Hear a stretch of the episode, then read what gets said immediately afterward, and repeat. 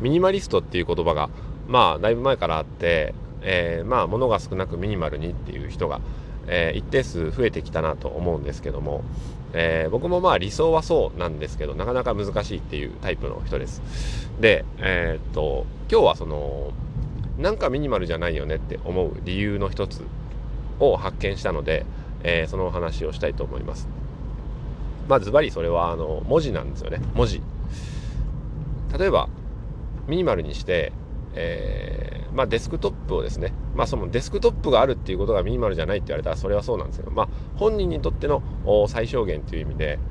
例えば会社のパソコンのデスクトップがあるじゃないですか、まあ、自分の自宅のパソコンのデスクトップ。そこに、えー、アイコンを基本的には表示をさせないとか、えー、最小限のアイコンにとどめるっていう、まあ、方法があるとします。そしたらまあ並んでいるわけですよね。えー、2000何年何月何日のファイルとか、えー、何々の案件のファイルとかっていうのが並んでいるとかあるいは、えー、ブログネタとかあまあ何かのラジオトークネタっていうのが並んでいるわけですよ。で並んでいるそのファイル名ってどうなってますかっていう並んでいるフォルダ名ってどうなってますかっていう話になってくるんですけどで僕はそれを見た時にすごくねあの煩わしいなと思うんですよ。ファイル名が長いんですよね。例えばえー、仕事で使っているデスクトップにあるファイル名ってやたら長いんですよ。おどこどこ物件のなんとかかんとかの送金一覧、えー、絵のショートカットみたいな名前がついてるわけですよね。でいちいち長い名前なんですけど僕はそれを名前変えてるんですね結局まあショートカットを引っ張ってるだけなんで、えー、どう変えたかっていうと例えば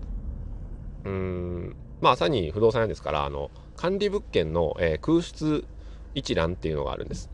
で、それに対してはショートカットをデスクトップに引っ張りまして、えー、その、まあ共有のデータのとこから引っ張ってきて、名前を、えー、K、KB、KB 空室一覧って書くんですよね。アルファベットで大文字 KB にするんですよね。で、KB で僕は通じるんですよ。うん、そこのパソコンほとんど僕しか使わないんですから、えー、KB で管理物件だっていうことは伝わるわけですよ。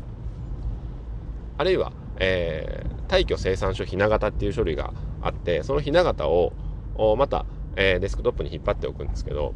もうそんなもん T 生産書でいいんですよ。T 生産書あるいは、えー、何でしょうね。うん。他に何がありますかね、えー、入居者の一覧っていうのがあったら N 一覧。アルファベット文字で N って書いてその後は一覧って書くんですけど。でこの方法のいいところは、えー、いくつかあって2つほどあって1つ目はそのアルファベットで、えー、デスクトップを検索できるっていうキーボードの S を押したら、えー、S から始まるファイル名にポンと飛ぶんでカーソルが。あまあそれで楽なのとあとお何ですかねあの S そのアルファベットと漢字を、えー、組み合わせることによってその認識する手助けになるんですよね。うん。例えば、あ KB 一覧って書いてるのと KB って書いてるのだったら、KB だとちょっと思い出しづらいわけですよ。でも、KB 一覧の一覧があることによって、あ、なんとか一覧なんだなって。で、なんとか一覧っていうのは、えー、逆から考えたら管理物件一覧なんだなっていう、まあ、ことが見えてくるわけですよね。で、N 一覧だったら、N で始まる一覧っていうのは、あまあ入居者の一覧なんだろうなっていうことがまあ直感的に分かる範囲で、えー、ファイル名を付けてるので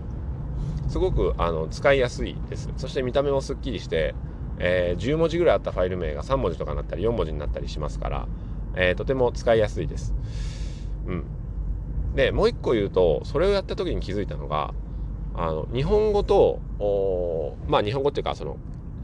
漢字漢字を用いる言語とえー、アルファベットを用いる言語の一番大きな違いは僕は何かって言ったら、えー、それがその言語的か図形的かっていうところじゃないかなと思ったんですね。で例えばうんまあ S 一覧っていうファイル名があるとするじゃないですか。で S 一覧っていうものを見つける時の目の動きあるいは脳の働きっていうのはどっちかというとあのニコニコマークを見つける時の脳の働きまあえー、抽象的じゃないですか S って。S とか C とか A とかって。漢字よりもより抽象的な、えー、文字なので、うん、その直感的に見つけることができるんじゃないかなと思うんですよね。でも、えー、管理の管とか理とか物件の物とかっていうのは、えー、もう文字その言語を見つける脳みそになってるから、えー、認識しないといけない量が多いというか一瞬まあ一瞬なんでしょうけど微妙に、え、かかる時間が違うのかなと思ったりするんですよね。うん、だからアルファベットってあの、記号と言語の間ぐらいにあるまあ限りなく記号に近い言語だなってやっぱり思うので、うん、だから携帯の何ですか、えー、携帯の登録名とかも僕どんどん変えていってるんですけど例えばねあの まあ仕事柄のコーポ例えばコーポサニーっていうのがあったとしたら、えー、C サニーで通じるんですよね。CP サニーとかで通じるんですよね、えー、だからコーポサニーの大家さんの田中さんがいたとしたら、えー、C サニー田中さんで通じるから文字数減らして、えー、直感的に見つけられる。ただし振り仮名は、えー、コーポにしておくとまあ調べた時にも調べやすいと。頭の中ではコーポだから、えー、コーポで検索するんだけど、えー、目に入る時は、えー、伝わればいいから CP で、えー、登録しておくと。まあ C で登録しておくと。いうやり方がすごくね、あの、面白面白いなと思います。だからあいろんな、まあ、略語をどんどん使っていくことによって、えー、なんだろうその直感的に分かるようになってくるんですよね。うん。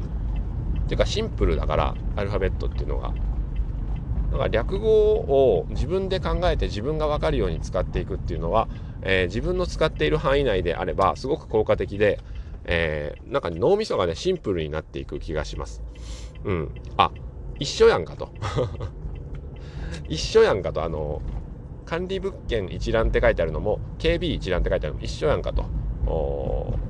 いうことに気づくんですよね。だからその意味を表す漢字が大事なんではなくって、えー、その意味そのものが伝わればいいので自分の中で伝わればいいのでだから自分の中の略語とか記号っていうものを作る自分で書いてみるっていうのはすごく効果的だと思います。だからメモ書きする時にもうん最近なんかねあの、まあ別に英語で書いてもいいじゃないですか。あの家事ちゃんとしないとなと思ったらあの housework って書けばいいんですけどあの、電子ノートとかに書く時って漢字書きにくいんですよね。えー、まあもちろんあの書きやすいですけどそのものとしては。ただやっぱ漢字画数が多いから書くのが億劫になっちゃうんですよね。ペン先も減るし。そんな時に、えー、英語でサラサラっと書くと画数も減るからあまあ省エネなわけですよね。うん。省エネルギーで、えー、省エネルギー高情報量っていうことですか。でその情報量は、えー、メモそのものにあるんじゃなくって、えー、メモから想起される自分の脳みその中の情報にアクセスするっていうことなんで、えー、メモは少なくでアクセスした先の脳みその情報を引き出せるようにするっていうのが略語の目的なんじゃないかなと思いました。えー、よくわからない話に、えー、最後までお付き合いいただいた方は本当に、えー、略して、まあ、略さなくてもいいんだ挨拶とかありがとうございますとかそういうのを略すっていうのは違いますけどお要はあのまあ、何回か前の回でも話しましたけど、えー、メモライズ、まあ、さっき言ったことですよね、えー、記憶を引き出すために、えー、記号と略語を使いましょうという、あれですよ。省エネルギー。高情報量。今思いつきました。それでは今日も晴れやかな一日を。さよなら。